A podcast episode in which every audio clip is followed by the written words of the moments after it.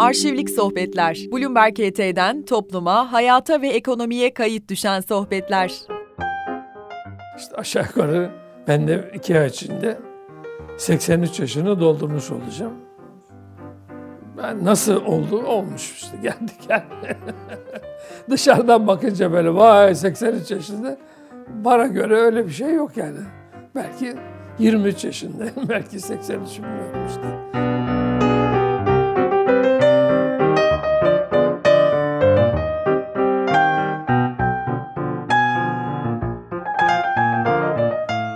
Lisede basat bir talebeydim. Orta dereceyle fen kolundan mezun oldum. Lisede her sene ikmale kaldım. Sonra e, Robert Kolej'in mühendislik bölümünde İngilizce okulu vardı. Hisari diye. Orada okudum. Orada gazetecilik enstitüsüne devam ettim falan. Böyle bir gençliğin verdiği dağınıklık yolunu bulamamak derken gazetede bir ilan görmüş babam. O da üzülüyor yani bu çocuk adam olmayacak diye. Hatta o zaman ileride ne olacaksın dendiğinde bar açacağım diyordu ve bu barın da adı vardı. Mogambo Bar. Böyle bir şey. ben de o barın sahibiyim falan. Müzik var, kızlar var, içki var falan. Böyle işte delikanlının hayal dünyası. İtfaiyeci olursun, polis olursun işte bilmem ne olursun. O da zavallı üzülüyor. Bu çocuk hatta bana dedi ki şu liseyi bitir dedi. Yüksek tahsil yapmasan da olur ama hiç olmazsa yedek subay ol dedi bana. Neyse liseyi bitirdik. Orta Doğu Teknik Üniversitesi imtihanları açılmış. Orada da işletme mühendisliği gibi bir laf var. O enteresan geldi. Hatta Ankara'ya sınavlara gideceğim. Arkadaşlar dediler ki sen hangi bölümü tercih edeceksin? İşletme mühendisliğini. Ulan dediler bizi işlettiğin yeter. Şimdi Ankara'ya işletme mühendisi olursan hiç çekilmezsin sen bundan İlginç bir şey. Ben üniversitede tabiri caizse birinci sınıfın o zaman biz üç semestr okuyorduk. Açıldım ben. hani hayvan son düzlükle açıldı derler ya. At gelir gelir orada depara kalkar. Ve ben üniversiteyi inanır mısınız? Parlak bir öğrenci olarak bitirdim. Herkes de diyor Allah Allah falan diye. Böyle bir kendime de özgüven de geldi. Parlak bir öğrenci olarak bitirdim. Belki sınıf birincisiydim veya ikincisiydim. Arkadaşlar sen birinciydin diyorlar da bilmiyorum. Böyle bir hakikaten ulan yani yapıyorum yani böyle bir şey geldi. Fakat sonra birden aklıma geliyor. Kolay geldi üniversite bana yani. E diyorum bunun bu kadar kolay olmaması lazım. Yani bu kadar kolay olduğuna göre ve ben bunu yaptığıma göre burada bir noksanlık var. ve o zaman kafaya Amerika'da zor bir okula gidip bir de orada kendimi test etmek fikri takıldı. Neyse kısmet oldu. İşte bir koç grubunun verdiği bursla Amerika'nın zor adledilen işte Wharton School denir bu Pennsylvania Üniversitesi'nin tam adıyla Commerce and Finance ama klasik tabiriyle iş idaresi bölümü. Oradan yine dereceyle mezun oldum ben. Zaten Arçelik şirketi yolda düşün. Tekrar Arçelik'e geri geldim. 61 senesinde girmiştim Arçelik'e mezun olunca. İşte askerlik Amerika falan döndüm tekrar. Amerika'ya gitmeden önce ben ama müdür olmuştum. Bugünkü tabirle insan kaynakları müdürüydüm. Geri geldim. Şirkette çalışmaya devam ettim. Fakat benim muhasebeye merakım vardı. Ben bu muhasebe maliye uzmanı olmama rağmen şirketten bana dediler ki ya Türkiye'nin hali çok karışık. Sendikal hareketler çok şiddetlendi. Zaten ben gitmeden önce bir grev yaşamıştı şirket. İlk grev Kavel kablodur. Arçelik'te de bir ikinci grev yaşandı. O zaman ben e, hafta sonları gidiyordum. Çünkü askerlik yapıyordum ama izin vermişti bana komutanım. Çok sarsmıştı şirketin yönetimini. Hatta grev oylaması yapıldı falan. Bir cumartesi günü ben de gittim. Arçelik'in kurucusu Lütfü Doruk yüzde yüz emin ki hayır çıkacak. Çünkü ona baba falan diyor işçiler. Greve evet çıktı. Adam ağladı. Yani böyle bitti. Nasıl oluyor bu iş yani? Akıl sır erdirilemiyor. Ben 66'nın sonunda döndüğümde yine Türkiye'de çok gergin bir sendikal ortam vardı ve ben bunu Yani maliye falan derken dediler ki sen hiç onları bırak. Sen eskiden de bu işlere bakmıştın. Senin bir numaralı görevin tamam. Genel olarak şirketin yönetiminde söz sahibi olacaksın ama bu toplu sözleşme, grev, lokat, bütün bu işlere biz seni tanırız dediler. Ve ben zoraki olarak tekrar bu işe girdim. 10 sene genel müdür muavinliği yaptım. O dönemde Türkiye'de yaşanan sendikal hareketleri Türkiye'de bilen bugün 3 kişi varsa biri benim. Bu arada 1970 71 olacak. 15-16 Haziran e, olayları oldu. Yani işçiler yürüdüler bir nevi bir isyan hareketi gibi bir şey oldu. Fabrikaların önünde barikatlar kuruldu. Sonra işte askeri idareye geldi. E, 12 Mart oldu.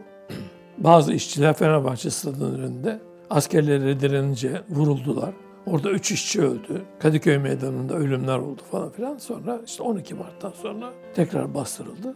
Ama o bastırma tekrar alevlendi. Sonra da 12 Eylül'e geldik. 12 Eylül'de aşağı yukarı Haydarpaşa'dan Derince'ye kadar yani İzmit'te gelmeden önceki Derince'ye kadar 70 fabrika grevdeydi. Bunun içinde Arçelik de dahil ama o sırada ben Koç Holding'de koordinatördüm. Arçelik'ten ayrılmıştım. Ama mecburen tabii ben de ilgileniyordum. Ben birebir olmasa bile sonunda tamamen ilgilenmeye başladım. O dönem e, işte sanayide benim Arçelik'te genel müdür muavini olduğum zamanda hiç grev yaşanmadı. Benim kendi açımdan artı olarak değerlendirdiğim bir şeydir. Mutlaka doğru yaptım iddiasında değilim. Ama durumu değerlendirdim çünkü bütün fabrikalarda, demir dökümde, otosanda yani koşkuruğunu bahsediyorum. Daha bir sürü yerlerde çok kanlı grevler oldu.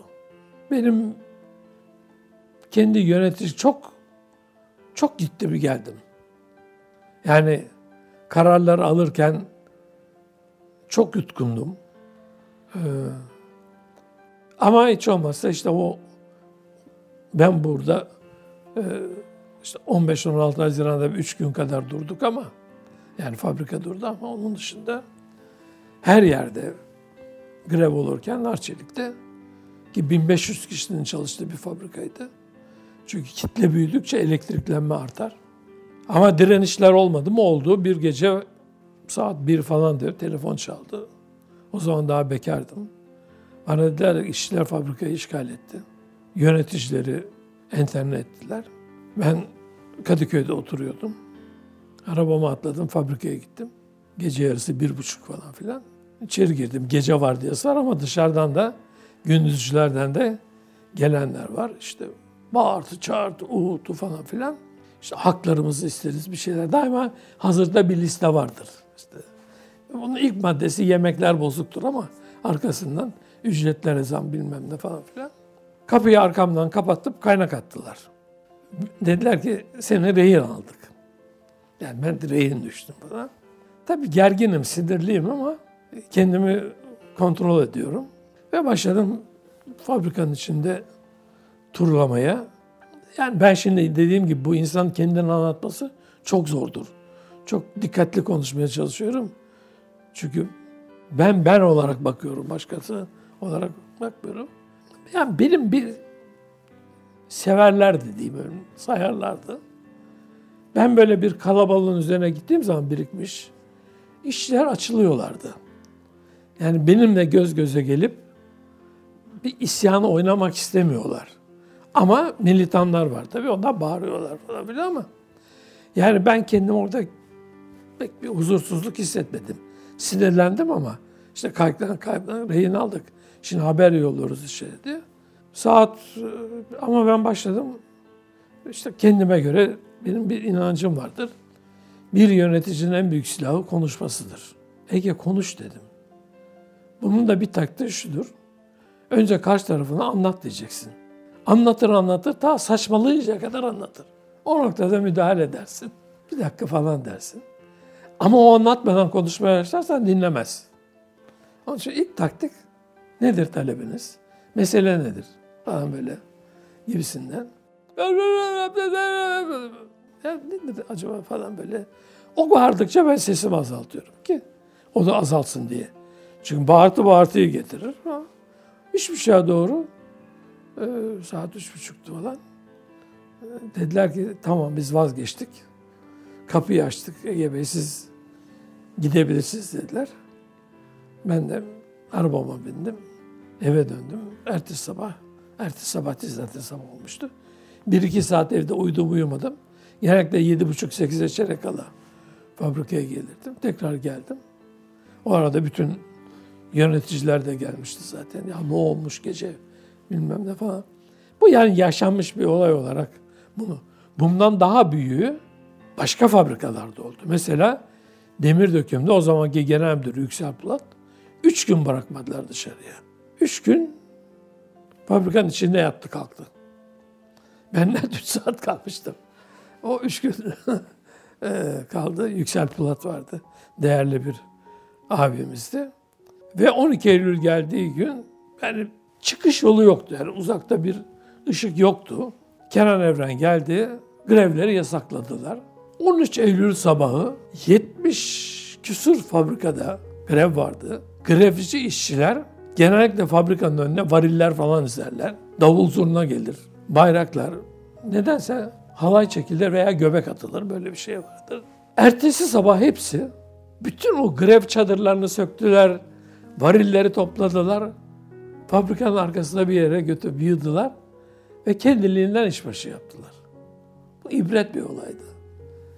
Bir Milli Birlik Komitesi'nin bildirisi üzerine grevler yasaklanılmış deyince yani 75 fabrikanın herhalde 73'ünde işçiler kendilerinden hemen kapının önündeki çadırları söktüler ve çalışmaya başladılar. Bu yani toplumsal gözlem olarak da ilginç bir şeydir. 12 Eylül'den sonra mecburi tahkim sistemi geldi. O güne kadar bu yoktu. Ve sendikal olaylar tamamen hal değiştirdi. Yani pratik olarak 1980'den sonra bu sendikaların gücü denilen hadise çok büyük çapta tırpanlandı. Zaman zaman bir takım şeyler oluyorsa da bunlar tabii 80 öncesi 63 ile 80 arasındaki o ölümlü 3-4 tane personel müdürü vuruldu fabrikalarda. Müdür vuruldu, yönetici vuruldu. Rakip sendikalar birbirlerini vurdular. Zaten 70-80 arasında 4500 işte faşisti yok bilmem komünisti diye bildiğini ama sendikal hayatta da tabancalar konuşuyordu. İşçi temsilcilerinin hepsinin cebinde tabanca vardı. Fabrikaya öyle giderler falan filan. O devre bitti. Şunu da söyleyeyim, bu dünyayla da paraleldir. Yani bu sırf Türkiye'de olan bir olay değildir.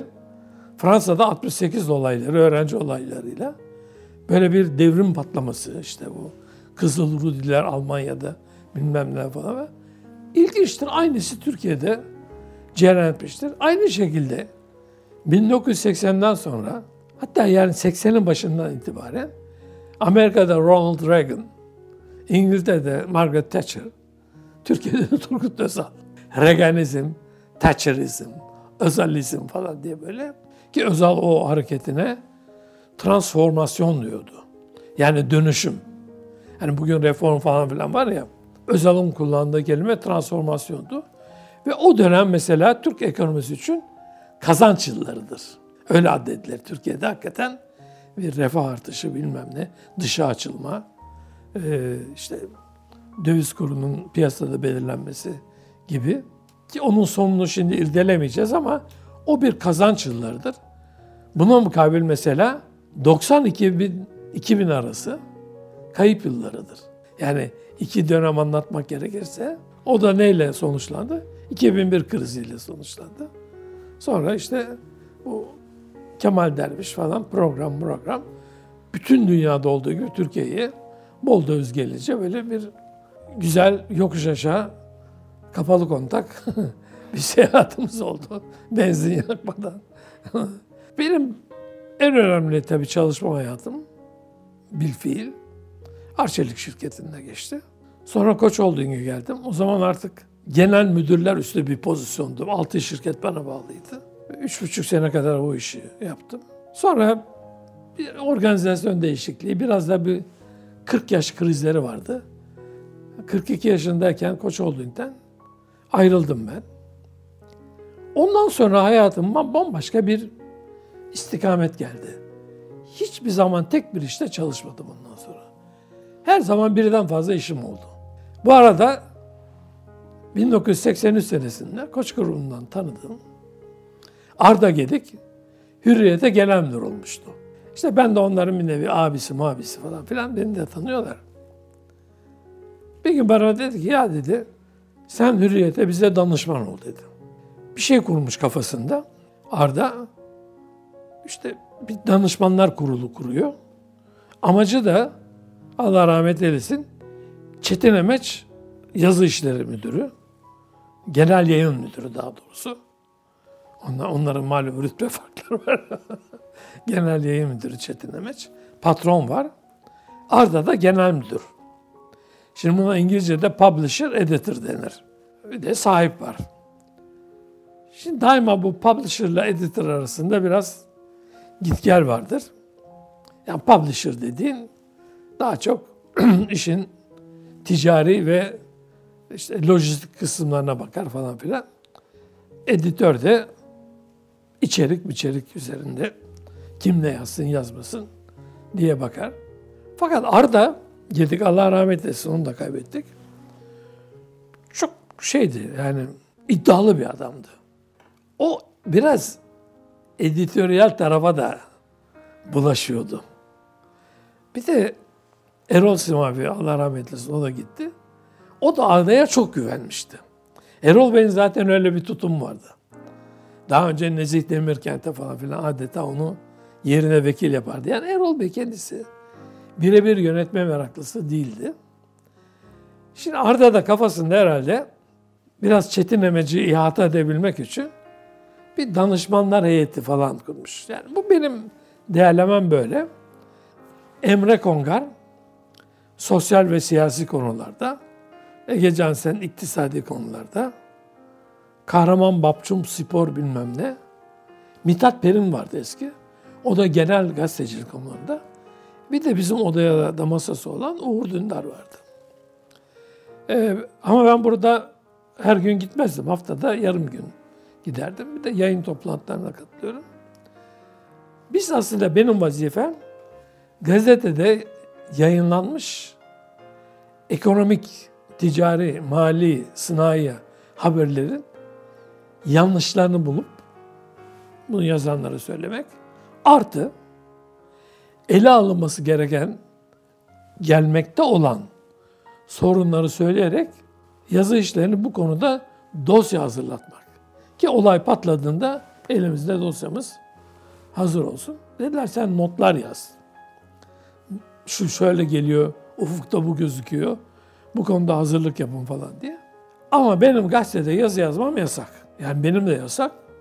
E, Emre'nin de yasak. Mithat Bey'in de Kahraman Mapçı'nda. Ben böyle bir not yazdım. Bu notu gazeteye basmışlar.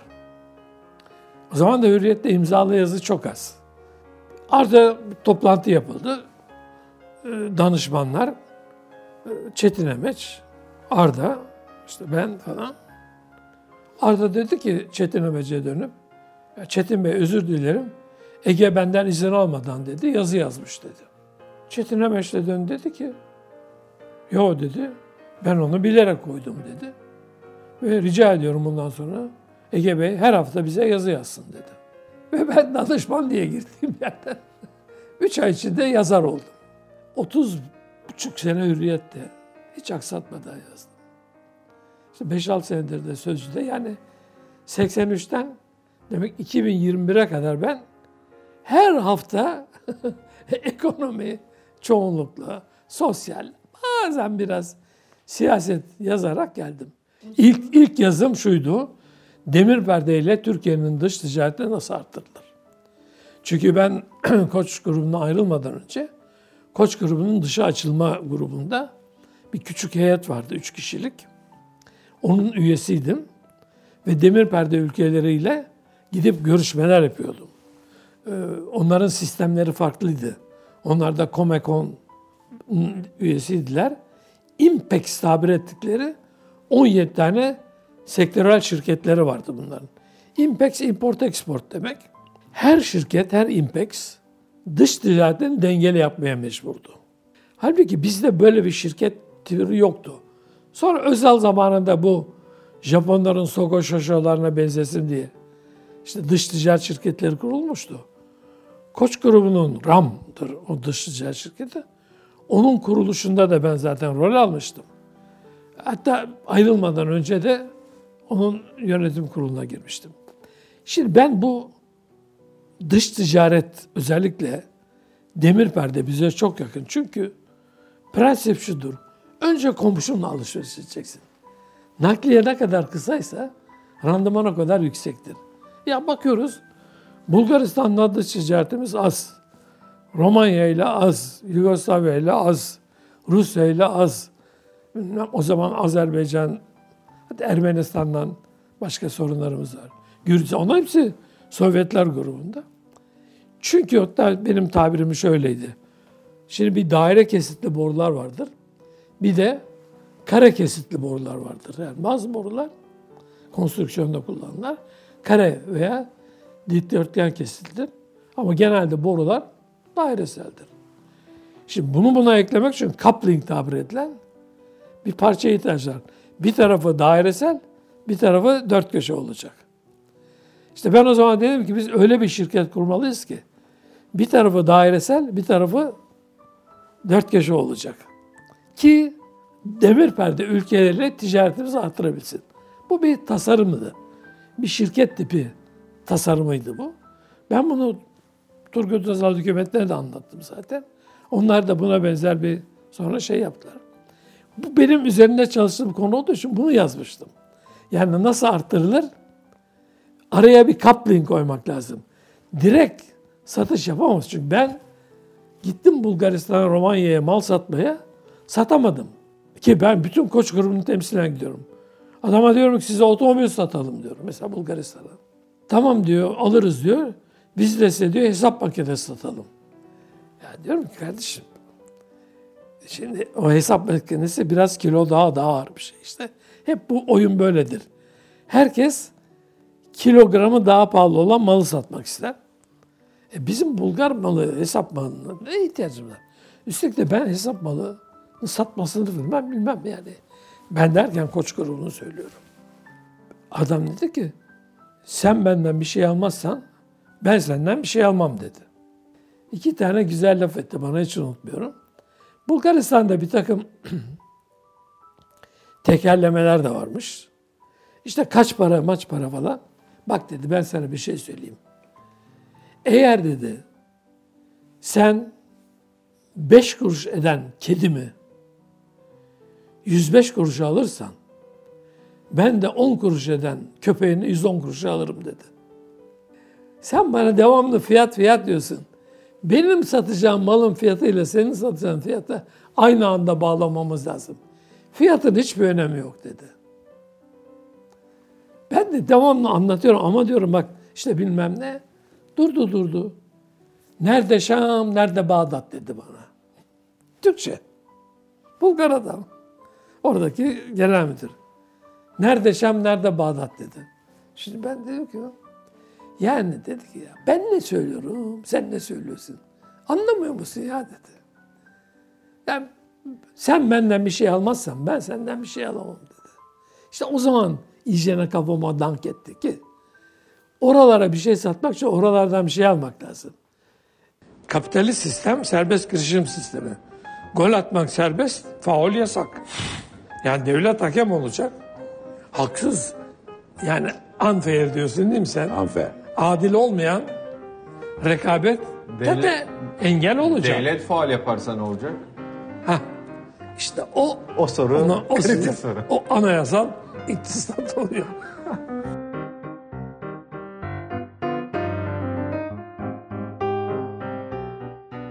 İlk televizyon programını 1987'de TRT 2'de yapmaya başladım ben. Ayın ekonomik durumu diye. O zaman benim arkadaşlarımla çalıştığımız, benim de ortak olduğum bir e, madencilik hafriyat şirketi vardı.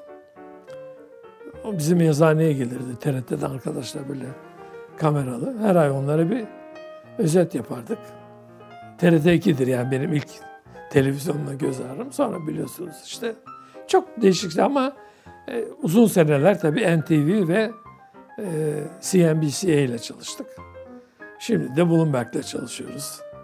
Yani bu çok, en uzun yaptığım iş bu oldu şimdi.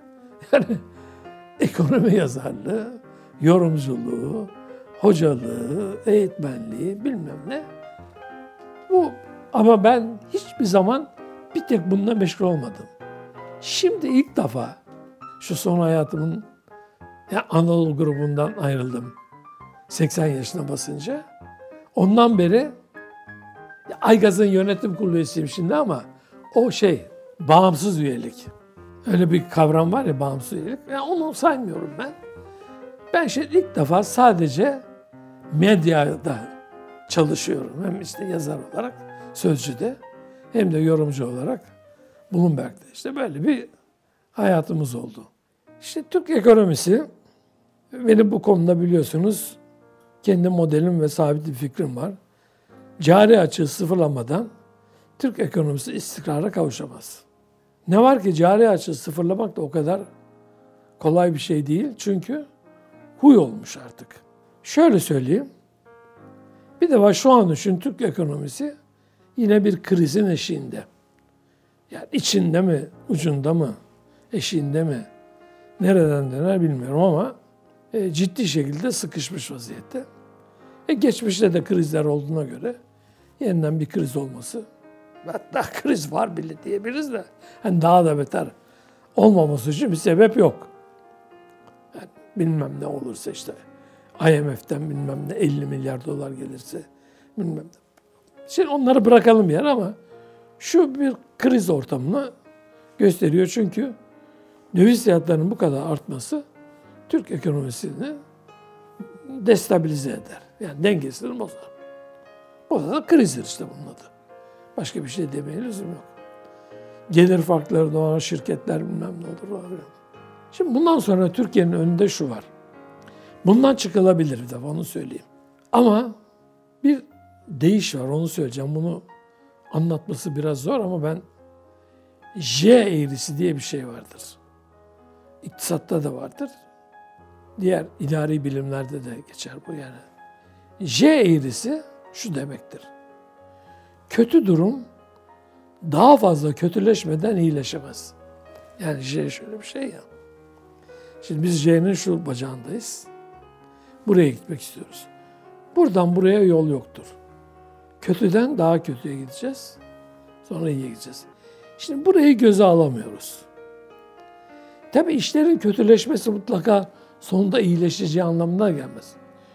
Onun için plan yapmak lazım. Da bu arada kendi son sözlerimden bir tanesini söyleyeyim. İlaç acıdır ama her acı şey ilaç değildir. Hani diyorlar ya acı ilaç içeceksin. Abi ben acı bir şey içtim ama ilaç olmayabilir o. Boşu boşuna acı içmiş olabilirim yani. Şimdi ben diyorum ya J eğrisini işler daha kötüleşmeden iyileşmez. E şimdi işler daha kötüleşiyor demek ki iyileşecek. Yok hayır. Bu bir planlamadır. Bu bir operasyondur. Onu ben bilinçli olarak bir şeyler yaparım. Bunu aldırırım bu virajı. Şimdi mesela buna bir örnek verelim. Bir firma zora girdiği zaman ki benim uzmanlık alanım yani şirket kurtarmadır. Batan şirketler kurtarmadır. Türkiye'de bu işin e, iddialı uzmanlarından biri benim. Epeyce de deneyimim var bu konuda. Hepsini kurtarmadım ama ipten kurtardıklarım var. Şimdi firma yönetenlerde, müteşebbislerde yukarıda dengelemek diye bir fikir vardır. Yani kötüye sardığı zaman küçülerek değil büyüyerek dengeye gelmeye çalışır. Borçtan batmışsa daha çok borç alır. Halbuki biz bütün literatürden ve dünyadan takip ediyoruz ki kurtarma operasyonunun hepsi küçülerek büyümeden geçer. Buna scale down deniyor. Yani bir de bak kurtarma operasyonu ne demek? Bugün ben bir şirket kurtarma uzmanı olarak sizin de bir şirketiniz var diye. Ben diyeceğim ki daha şirketinizi tetkik etmedim. Kararımı sonra vereceğim. Ama bilin ki muhtemelen küçülterek büyütme yolundan gideceğiz. Önce şirketinizi küçülteceğiz, sonra büyüteceğiz. İşte J eğrisi dediğimiz hadise odur. Bir küçültme olmadan buraya gidilemez. Ama bu bilinçli olacak. Programlı olacak. Modelli olacak. Hangi tedbirin için aldığımızı bileceğiz. Eğer patron, siyasi lider, yok arkadaş ki bundan da karşılaştım da ben. Ben öyle küçülerek büyümeyi falan anlamam. Ben büyüyerek, bunda da adı yukarıda dengelemek bunun adı. Hani ben diyorum ki sizi aşağıda dengeye getirelim. Sonra tekrar büyümeye rayına sokarız. Ama şu an durum dengesiz. Şu an Türkiye'yi yönetenlerin böyle bir operasyona taraftar olmadığını görüyorum. Yani onlar bu J eğrisine bilmiyorlar demeyeyim de inanmıyorlar diyeyim. O zaman tabii en azından benim açımdan sıkışık bir noktaya geldi. Tabii bilmediğimiz bir takım veriler olabilir. Hani bir tabir vardır ya, ben ne bileyim belki onun benim bilmediğim bir takım özel imkanları vardır, şu vardır diye. Ama gözüken o ki enflasyon tabii ki hızlanacak, çaresi yok. Yani bu o kadar açık ki bu devalüasyonun enflasyona yansıması kaçınılmaz bir şey. Yani zaten alternatif hesaplara göre Türkiye'de 25-26 civarında yüzde enflasyon var. Yani bu biz Türkiye'de yüzde yüzü görmüşüz. Biraz önce anlattım size. Yani bu Türkiye uçurumdan uçtuğu anlamına gelmez ama kriz anlamına gelir. Ama bazen de işte kul sıkışmadan Hızır yetişmiyor. Belki biraz daha sıkışması lazım. O Hızır da insanın kendisi midir? Uyanması mıdır? Onu bilmiyorum ama Churchill'in dediği gibi durum vahim fakat ümitsiz değil. daima ümit, daima bir, daima bir çıkış yolu bulunur.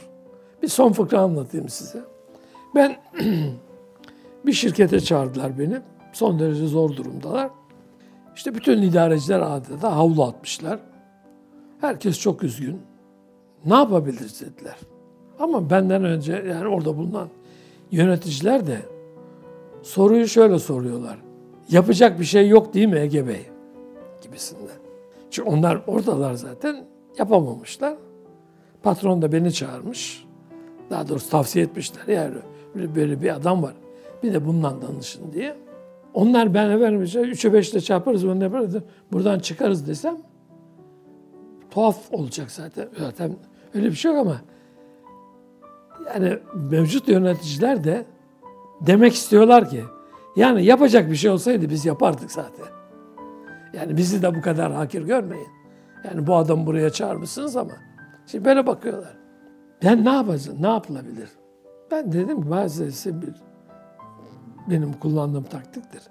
Bir hikaye anlatayım, misal anlatayım.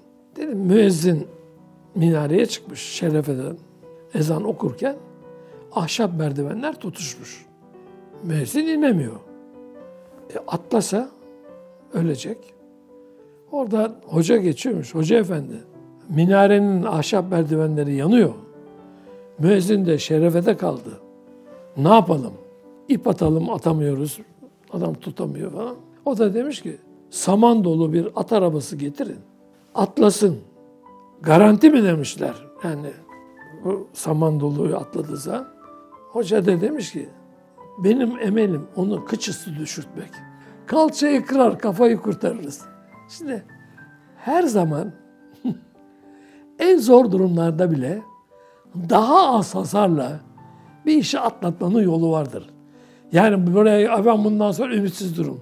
Öyle bir şey yok. Eğer karı maksimize edemiyorsak zararı minimize ederiz. Eğer müezzin pırıl pırıl aşağı inemiyorsa Düşecekse bile hiç olmazsa kafa üstü düşmesin. Bu da bir çözümdür. Öyle söyleyeyim.